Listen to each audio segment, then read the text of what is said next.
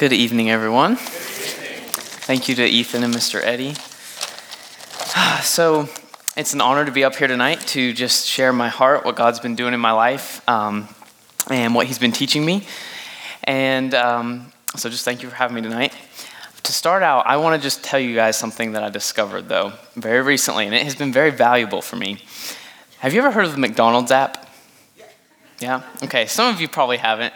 Um, I know Brandon Lee loves it because during at classes, I love free food. And so I'm sure you all love free food too because you can't beat that. And so the McDonald's app, you get these, you just have to sign in and you get free food. You just like buy something and you get, so like a buttermilk chicken sandwich, you buy one, you get one free. You can't beat that. Yeah, exactly. That's what I said. And so, yeah, when I, when I discovered this, I started doing it between classes at UNG, and Brandon was laughing at me. He's like, Why are you so excited? And I'm like, It's free food. You can't beat that. So I'm get, I get like a sausage McMuffin, and then I get a free caramel frappe, which is normally like $3.39 with tax. And it's so $4 something worth of food for $1.19, and I can't beat that. And so last week, I converted Brandon, and he came and did it with me. So, anyway, I just thought you all might want to know about free food. But the interesting thing about this app and the free food is that it's like totally free. Like you download a free app and then you get free food, which is, I don't know, I didn't do anything for McDonald's. They just decided to give me free food. And grace is the same way, it's totally free. And so, what God has been teaching me this past few months, if I could sum it up in like one statement, would be until I understand the gravity of my sin, I miss out on the glory of grace. I am going to say it again, yeah. Until I understand the gravity of sin, I miss out on the glory of grace. And so that's what the Lord's been showing me. And so I want to kind of just share in more detail about that tonight. So the first thing is, I knew sin was bad, doing right things was good, and I lived by that. But it wasn't until recently that God really took that from my head and sunk into my heart what the real weight of my sin is. And so, to start out, just a few definitions of sin. Some are really familiar, and then one new one that I recently discovered. And so, the first one is the Greek word for sin literally means missing the mark. And to help me understand this, um, a visual, I like visual things, it helps me understand. And so, a few years ago, I played basketball for Maca. We were playing a team down towards Atlanta, and it was a tight game. And at the end of the game, the other team was shooting free throws and they shot and missed, and one of our players grabbed the rebound and just got confused and scored on their goal, which is like the ultimate you don't do that in basketball. Like, wrong goal, you're shooting on that side of the floor, not this side. And so that's like what our sin is it's like shooting on the completely wrong goal. Um, and then another definition is C.S. Lewis said, sin is treason against the Most High God. And treason, as we're all familiar with, is a uh, one of the biggest crimes you can commit and is punishable by death. And so C.S. Lewis said that's what sin is treason against the Most High God. But more recently, John Piper said this Sin is loving anything more than God. Sin is loving anything more than God. And that really hits home for me because the first and greatest commandment uh, love the Lord your God with all your heart, soul, mind, and strength. So, literally, loving anything. So, that gets me thinking like, if I love sports more than God, if I love academic success more than God, if I love my own personal pleasure, if I love my family, uh, myself, if I love my own personal comfort, if I love my career, I mean, I work at Sicily's, that's pretty great.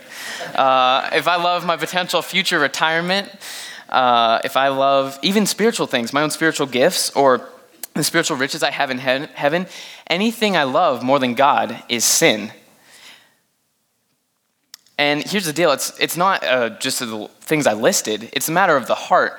Putting anything before God is, it's an idol. And ultimately, I think to myself, like, idols, that's Old Testament, you know, Ten Commandments, I don't worship anything. Like, I'm not bowing down before Buddha in my house or anything.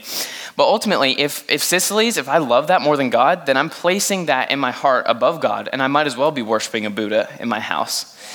And so, my first question for myself, and that I would encourage y'all to ask yourselves tonight, is Is there anything in your life that you're loving more than God? Anything that's on the throne of your heart above God? So, sin, as we all know, has the death penalty. Romans 6:23, for the wages of sin is death. And I knew that, but the weight of that verse never really sunk in with me. all too often for me, sin was kind of like a bump in the road, like, oh, sorry about that, God. And then I would just forget about it. But almost like when you're walking in a store and you bump into someone and you're like, oh my gosh, I'm so sorry, I didn't even see you there. And then, and then you move on, you forget about it.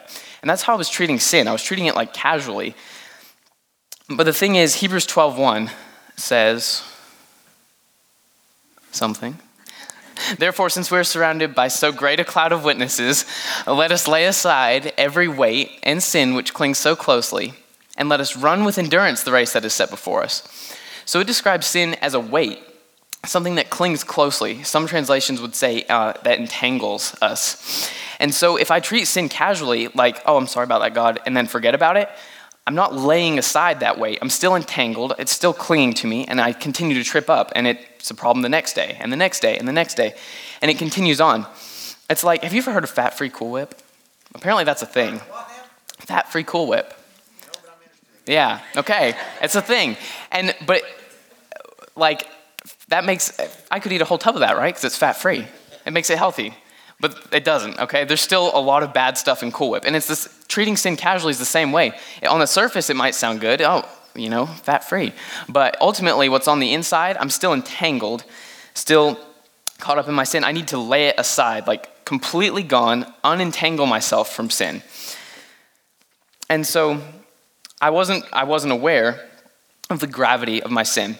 And it needed to sink into my heart. And so what the Lord showed me is I realized that I was treating sin flippantly because ultimately the world treats sin flippantly, and I would venture to say often the American church as a whole treats sin very flippantly. We don't, it's just a casual thing. It's like whatever, because that's what, our, that's what the world says. But the, what the Lord used was actually the Israelites to show me the real weight of sin. And I don't remember specifically, but I believe I was reading Ezra, and this is what I found. Ezra 9 3 says, um, so the Israelites had been going and uh, getting wives from foreign nations around them for their sons, which was God absolutely said no to because uh, they would, the Israelites would then go and pursue other gods. But the Israelites did this, and when Ezra, who was leading the Israelites, heard it, he said, As soon as I heard this, I tore my garment and my cloak, pulled my hair from my head and beard, and sat appalled. So then, after appealing to the Lord, he got the Israelites together, and in chapter 10, verse 1, it says, While Ezra prayed and made confession, weeping and casting himself down before the house of God, a very great assembly of men, women, and children gathered to him out of Israel, for the people wept bitterly. Does my response to sin look like this? Am I down on my knees, repenting, weeping? I mean, pulling, I don't have any beard hair to pull, but pulling hair out of my head? Or am I going around casually, like, oh, sorry, God, moving on? And so th- that struck me, and I was like, wow. And what I think the Israelites got that I don't get, and often the church misses, is God's holiness and power, his awesome power. Because in, I have this picture in my mind of God as this loving father who just wants to wrap his arms around me, pour out more grace and more grace to me. And while these things are absolutely true and so important, what I forget is that God is to be feared. Uh, James uh, chapter 4, verses 8 through 10, James was dealing with believers who treated sin flippantly. He said, Draw near to God, and he will draw near to you. Cleanse your hands, you sinners, and purify your hearts, you double minded. Be wretched and mourn and weep. Let your laughter be turned to mourning and your joy to gloom. Humble yourselves before the Lord, and he will exalt you. James tells this, he says, Cleanse your hands, purify your hearts, Stop laughing about this and start mourning. The writer of Hebrews, chapter 10, verse 31, said, It is a fearful thing to fall into the hands of the living God. God is to be feared and revered. And the Israelites understood that. And often they did go after other nations, pursued other gods, but when they came back to God, they recognized what they had done and that it was a, like a major deal that they had broken their covenant with the Lord and they repented. They saw what they were shooting on the wrong goal, stopped, and started going the opposite direction in truth. And too often, I feel like my response to sin, when I'm loving things more than God, when I'm pursuing my own way, is to apologize when I need to be on my knees in repentance. So I think when it comes to what we call big sin issues, it can be easy to recognize, okay, I need to repent and move on. Um, if I'm constantly dealing with selfishness or anger, I, that, I can recognize that and say, okay, I need to stop and go in the other direction. But I think lots of times what we call the little sin issues are the things that we ignore, we justify, and we become ultimately numb to. And so, we, little things like lying we, uh, or just talking back to my parents or things like that, I say, oh, it's no big deal. I justify it. I think back to, I was around four, and Court would have been about one or one and a half. And for some reason, I liked to touch him when he was sleeping. I guess he was cute. I don't know what happened to him. No, I'm just kidding. I got one of the best looking brothers around. But um, anyway, so I would touch him when he was sleeping. I don't know why. But anyway, so mom was like, Nate, you got to stop doing this. You're waking up Court when he's sleeping. And so I was like, okay. I was really obedient. I, I wouldn't touch Court anymore. But then one day, mom went in and found Court sleeping again, and I had a paintbrush, and I was painting him with the paintbrush. And mom was like, Nate, I said not to touch Court. And I said, I'm not, the paintbrush is. so I justified what I was doing. In my mind, it was perfect. I was, paint- I was not touching him, it was a paintbrush. Ultimately, what I didn't understand is I was still disobeying what my mom had told me. I, that was above my head. But we tend to do, I do that now, like I say, with God, exactly. Yeah, I justify. Um, some something small, what we call small, from our worldly perspective. Human, uh, human perspective is so skewed, though. It's because sin is sin. And so little things like lying to get out of an awkward situation. Uh, uh, no, I, that wasn't me, because to avoid discomfort is still sin. It's loving my own comfort more than I'm loving obeying God, loving God. Something like, Pastor Jerry, you mentioned food this morning. I talked about McDonald's eating a full dinner and then being stuffed, and then mom brings out dessert, and I'm like, oh, I'm so full, but that looks so good. And it's, yeah, it's her, yeah, exactly. Thanks, mom. No, but I, I'm like, well, I don't want to hurt her feelings. Everyone else is going to eat dessert. I don't want to miss out. And so I eat the dessert, and I'm gluttonous. And sin is sin. It doesn't matter. And I justify it. Okay? It's loving the dessert, the food that's in front of me when there's people starving all around the world, loving, gorging myself more than loving obeying God. Maybe it's a show or a movie. Everyone's going to see it. All my Christian friends are going to see it, but I know it doesn't honor God.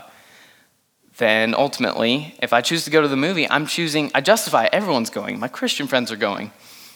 But I'm choosing to love what I want to do, love that, going to see that movie, more than I'm loving God, choosing my way over His. And the problem with sin is that, big or little, it creates a divide in our relationship with God. And it quenches the Spirit. And the Bible clearly says, do not quench the Spirit. But when I sin, I'm quenching the Holy Spirit inside me. And instead of having a heart that's soft and open to conviction, my heart becomes hard and numb. And when I sin, do something little once, it's easy to do it again and again. And ultimately, heart, my heart is hardened to that sin. But the thing is, is that if I am not completely 100% sold out to God in every area, I tend to compartmentalize. Oh, God in this area, God in this area. I can do what I want here and here. But the thing is, God has to permeate everything, the whole, my whole life. And anything that I am trying to hold on to, anything I'm loving and holding on to for myself, is separating me from God. It's either all or nothing. We're all in for God or we're in for ourselves. He wants all of us. And so, my second question that I ask myself, and I would encourage us all to ask tonight, is there anywhere in our lives that we are numb to sin? Anywhere in our lives we're numb to sin. And the beautiful thing is, is that God does abound in grace when I constantly fall and stumble. But what I've thought to myself, God showed me, is that's all the more reason to recognize the magnitude of my sin and walk away from it uh, Romans chapter 6, verse 1 and 2. What shall we say then? Are we to continue in sin that grace may abound? By no means. How can we who are dead to sin still live in it? And so, what, what God was showing me is, I give you this free, I've given you salvation, this free gift of grace. And instead of taking it and running with it in freedom, you choose to go back to your sin, go back to the bondage, to the entanglement but God's given me this grace. Why do I go back to my bondage? I should live in that freedom. And ultimately, it's my flesh battling with my spirit. Galatians 5 16 and 17. But I say, walk by the Spirit, and you will not gratify the desires of the flesh. For the desires of the flesh are against the Spirit, and the desires of the Spirit are against the flesh. For these are opposed to each other to keep you from doing the things you want to do. Too often I choose to gratify the desires of my flesh. I choose my way over God's way. But how foolish of me is what God showed me. How foolish of me to say, my way is better than yours, God. Ultimately, another thing, ignoring the Holy Spirit. If God tells me, Nate, go pray for that person while I'm working, I'm like, oh, that's a little awkward. Uh, I'm going to go deal with this customer instead. Um, but ultimately, in that moment, what I'm really saying to God is actually, I think my way is better. I love my comfort more than obeying you. And I would rather choose to do things my way. And that is, that's wrong. God says, though, if you love me, you will obey my commandments. And so instead of choosing my own way, I'm choosing my own love for myself and my comfort over God, choosing to gratify the desires of my flesh as, to, as opposed to obeying the Spirit. And ultimately, usually God, God doesn't need me to go pray for that person. He's, he's wanting to bless me as I pray for that person and bless the person as well. So here's the thing is I am so fallible, we all are, and so in need of a gracious savior. But too often I forget that instead of treating sin casually because I've received so much grace that I need to lay aside the sin as Hebrews 12:1 says, and that I'm not called to be a, a casual Christian, but I'm called to holiness. 1 Peter 1, 14 through 16. As obedient children, do not be conformed to the passions of your former ignorance but as he who called you is holy, you also be holy in all your conduct. Since it is written, You shall be holy, for I am holy. We're supposed to cast aside the ways of our former ignorance, the worldly passions, because just as Jesus, who called us, is holy, and the culture or the world around us screams otherwise. It says, do what you want, live for yourself, live for the American dream, live for the church's version of the American dream, live for your own passions, love what you want. But Jesus was never going with the culture. He was always so counterculture. And he's the one who called me. And just as he was holy, I am to be holy. So, my third question I've asked, Am I loving anything more than God? Is there any area of my life that I'm numb to sin? And my third question for myself and all of us tonight is Am I yielding to my flesh or to the Spirit? And am I living in the way the world calls me, or am I living in the call to holiness? So, for me, after God showed me uh, sin's seriousness and my numbness, grace has taken a whole new look. And can we like shout out to me some common definitions or popular current definitions of what grace is? Anybody? God's riches at Christ's expense.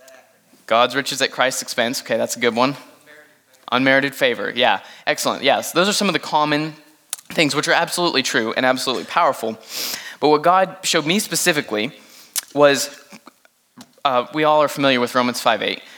For while we were yet sinners, Christ died for us. And so that was cool. I was like, okay, God died for me knowing that I'm a sinner. But what amazes me is that He knew that after I accepted Him, I would go back to that bondage of sin instead of choosing to walk in the freedom of life that He offered. That I would choose to pursue my own way over God's way that even after he died for me, gave his own son for me, that I would choose to love myself more than I loved him. And I would choose to love my own way, to choose, think that my way is better than his way, to continually forsake him. And yet he died for me anyway. He gave himself for me anyway. And that was just like, oh my gosh, like mind blowing. Okay, but then the, the other cool thing that really amazes me, it comes, is grace is not just one and done. Romans 5 2 through him, we have also obtained access by faith into this grace in which we stand, and we rejoice in the hope of the glory of God.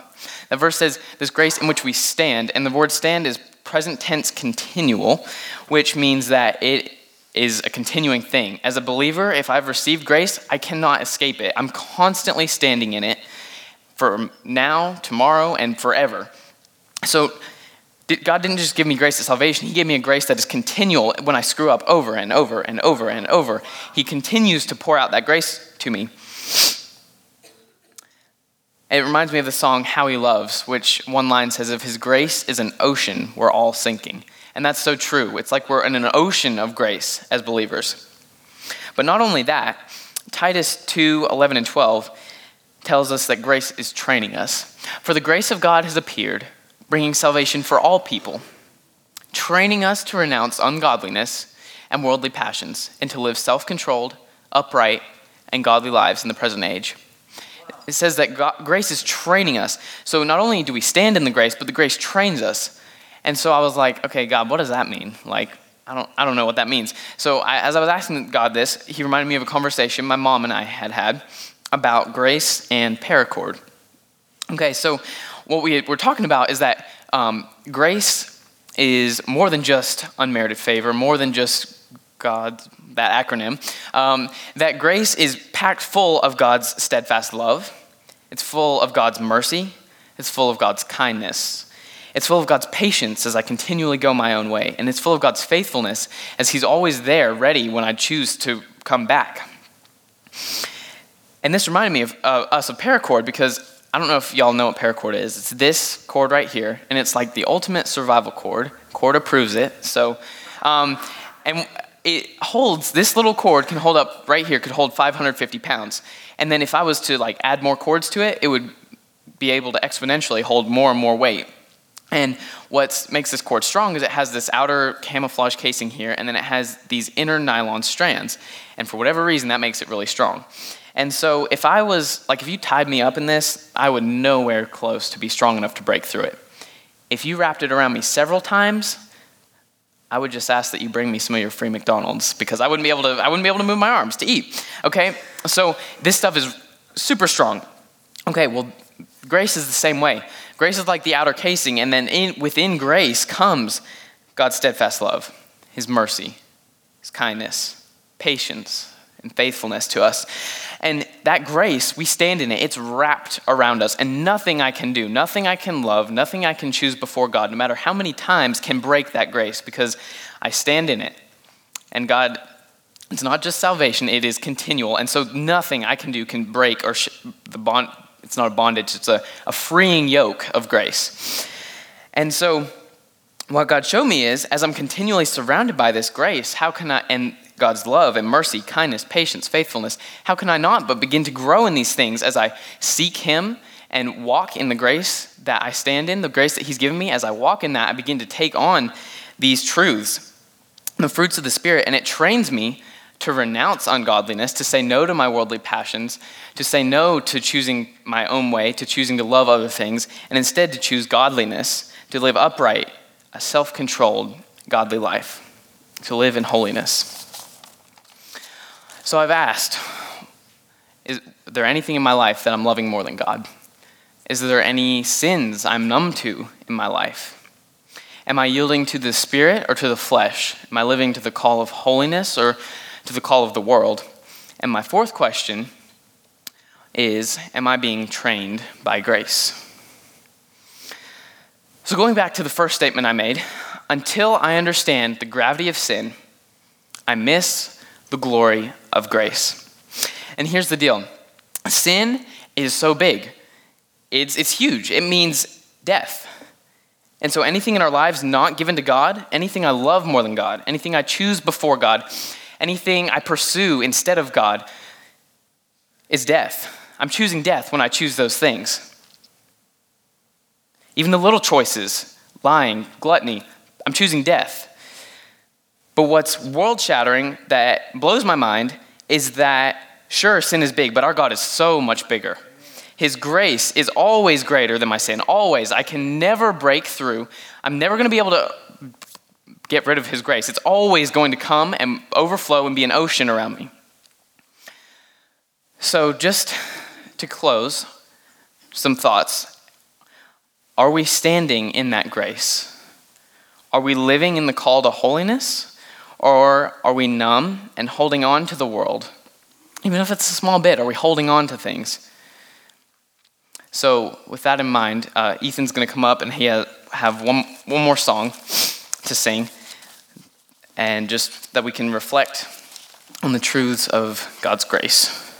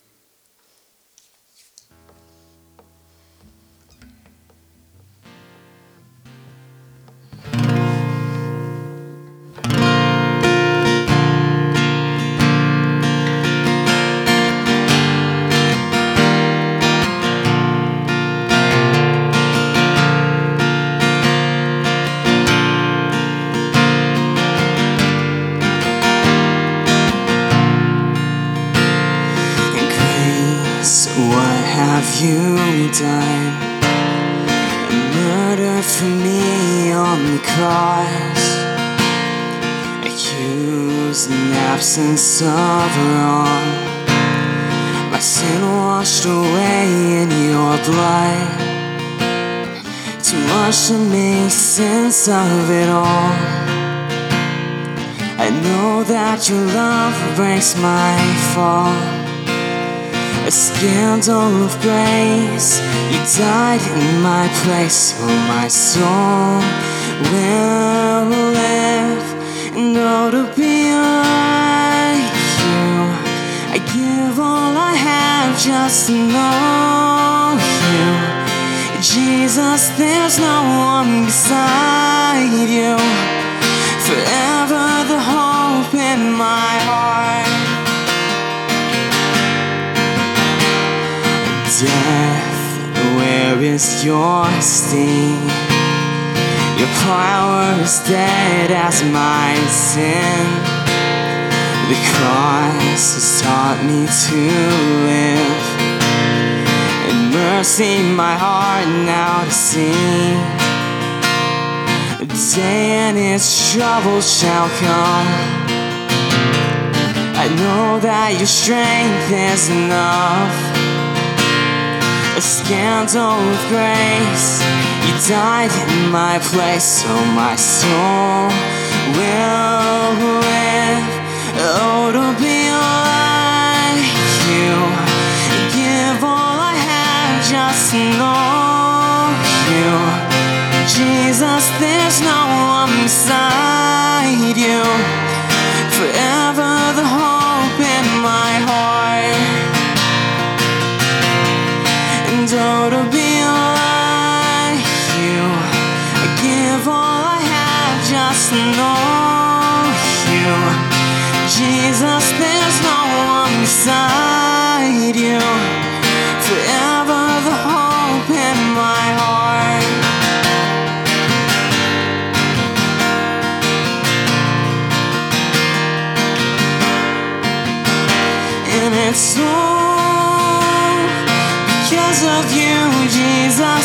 all because of you, Jesus. All because of your love and my soul will love. Stand up for the last part and sing it with me if you would. And oh, to be like you. Give all I have just to know you. Jesus, there's no one beside you.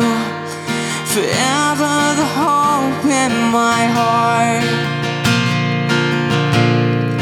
And oh, to be like you. Give all I have just know you. Jesus, there's no one beside you. Forever the hope in my heart. All right, um, is someone gonna pray? I can ask Jared. All right, so um, thank you, Ethan. And just before we go, I just want to pray and just, uh, yeah. Lord, I just thank you so much that you came and uh, came to speak through me tonight, Lord, and speak through the worship, Lord. I pray that just as we go home, we would be reflecting, Lord, on on our lives, Lord, the the immense weight of sin that we could not bear, Lord, but your grace is enough and your grace covers it over, Lord. And I just praise you and thank you so much for that, Lord.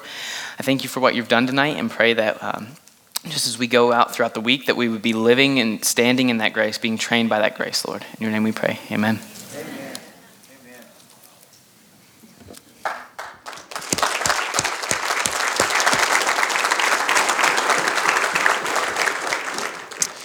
Um, you guys are dismissed. I just wanted to say that, uh, you know, I'm super proud of our youth, of uh, Nate bringing the word, Ethan leading us in worship,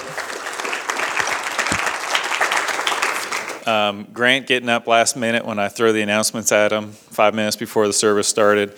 Um, but and, and I just want to say thank you to you as well for the investment that you guys put into our into our youth and the, your prayers and support. Um, just really